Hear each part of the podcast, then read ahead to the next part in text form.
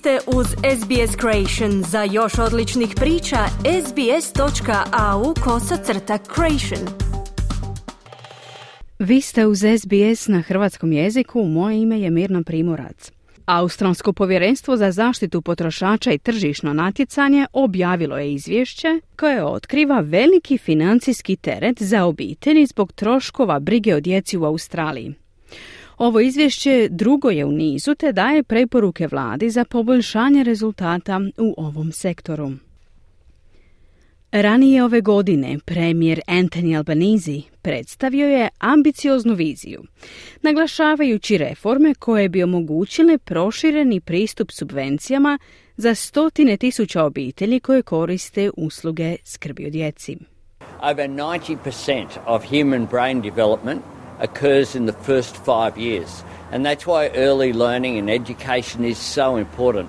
But this is an economic reform as well, because it's about boosting productivity and it's about boosting workforce participation.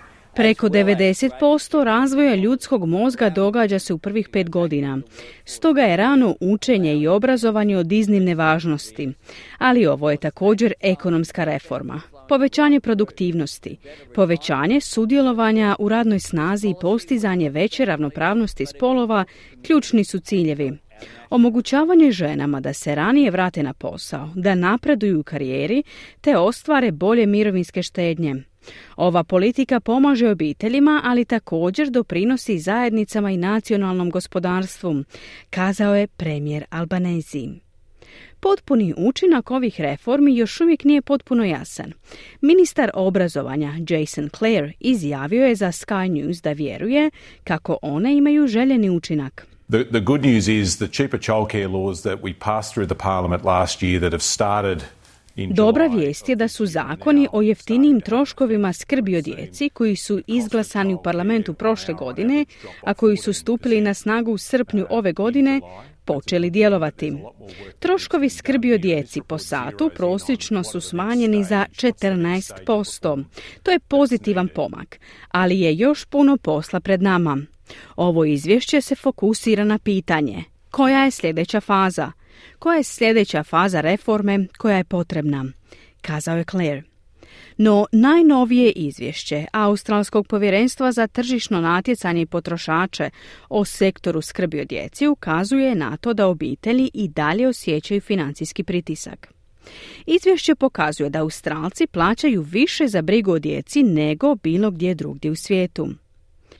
Povjerenstvo tvrdi da prosječno australsko kućanstvo sa dva primanja i dvoje djece u skrbi troši oko 16% svog kućnog budžeta na brigu o djeci, što je znatno više od prosjeka Organizacije za gospodarsku suradnju i razvoj koji iznosi 9%.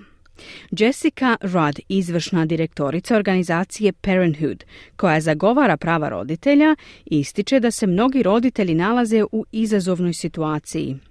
The is ridiculous, um, and it's certainly not in line with the rest of the OECD. You're begging, borrowing, and stealing care where, where you can get it. You're leaning on family, you're leaning on friends, and you just feel like something's going to happen. Postizanje ravnoteže je gotovo nemoguće i to nije u skladu s ostalim zemljama organizacije za gospodarsku suradnju i razvoj. Roditelji se oslanjaju na različite izvore, obitelj, prijatelje, ali često osjećaju da će morati žrtvovati nešto. To je razlog zašto mnoge žene odustaju od povratka na posao jer se jednostavno ne osjećaju sposobnima izbalansirati sve.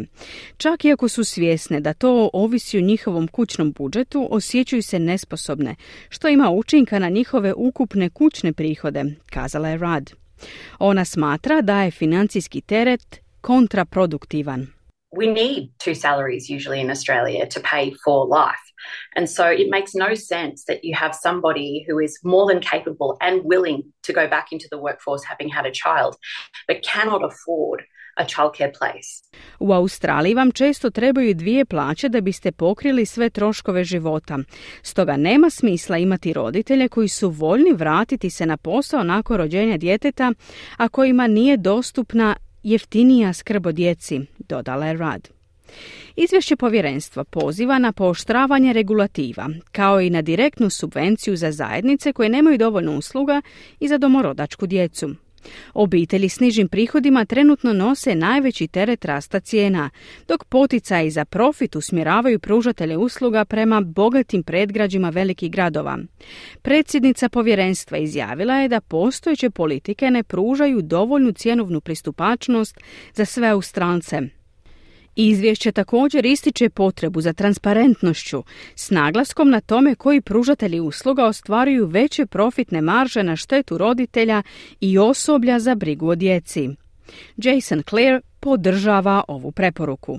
You know, the, the idea of naming and shaming providers that are just charging, you know, over the top fees makes a lot of sense to me. I made the point when our cheaper childcare laws came in a couple of months Ideja imenovanja i osuđivanja pružatelja usluga koji naplaćuju prekomjerne naknade ima smisla. Rekao sam prije nekoliko mjeseci prilikom donošenja zakona o cjenovno pristupačnoj skrbi za djecu, da bi oni koji iskorištavaju situaciju i podižu naknade izvan proporcije gospodarskog stanja trebali snositi posljedice. Ova preporuka to podržava, kazao je Claire. Gospođa Rudd, s druge strane, ne slaže se s ministrom po tom pitanju, no ističe da vlada treba sagledati širu sliku. What we want is holistic reform. And what's really good about this latest report from the ACCC, which is one in a series, uh, is that it's talking directly about um, how pricing works in early childhood education and care. And what we would really like to ono što nam treba je sveobuhvatna reforma. Ono što je dobro u ovom izvješću je da govori o cijenama u obrazovanju rane dobi i skrbi na izravan način. Želimo vidjeti pristupačno, univerzalno i kvalitetno obrazovanje i skrb za svako dijete u Australiji kako bismo iskoristili ključne prve godine djetetova razvoja i osigurali osigurali da ni jedno dijete ne bude zapostavljeno, dodala je Rad. Proces nije dovršen, a povjerenstvo će svoje treće i konačno izvješće dostaviti vladi do 31. prosinca. Želite čuti još ovakvih tema? Slušajte nas na Apple Podcast, Google Podcast, Spotify ili gdje god vi nalazite podcaste.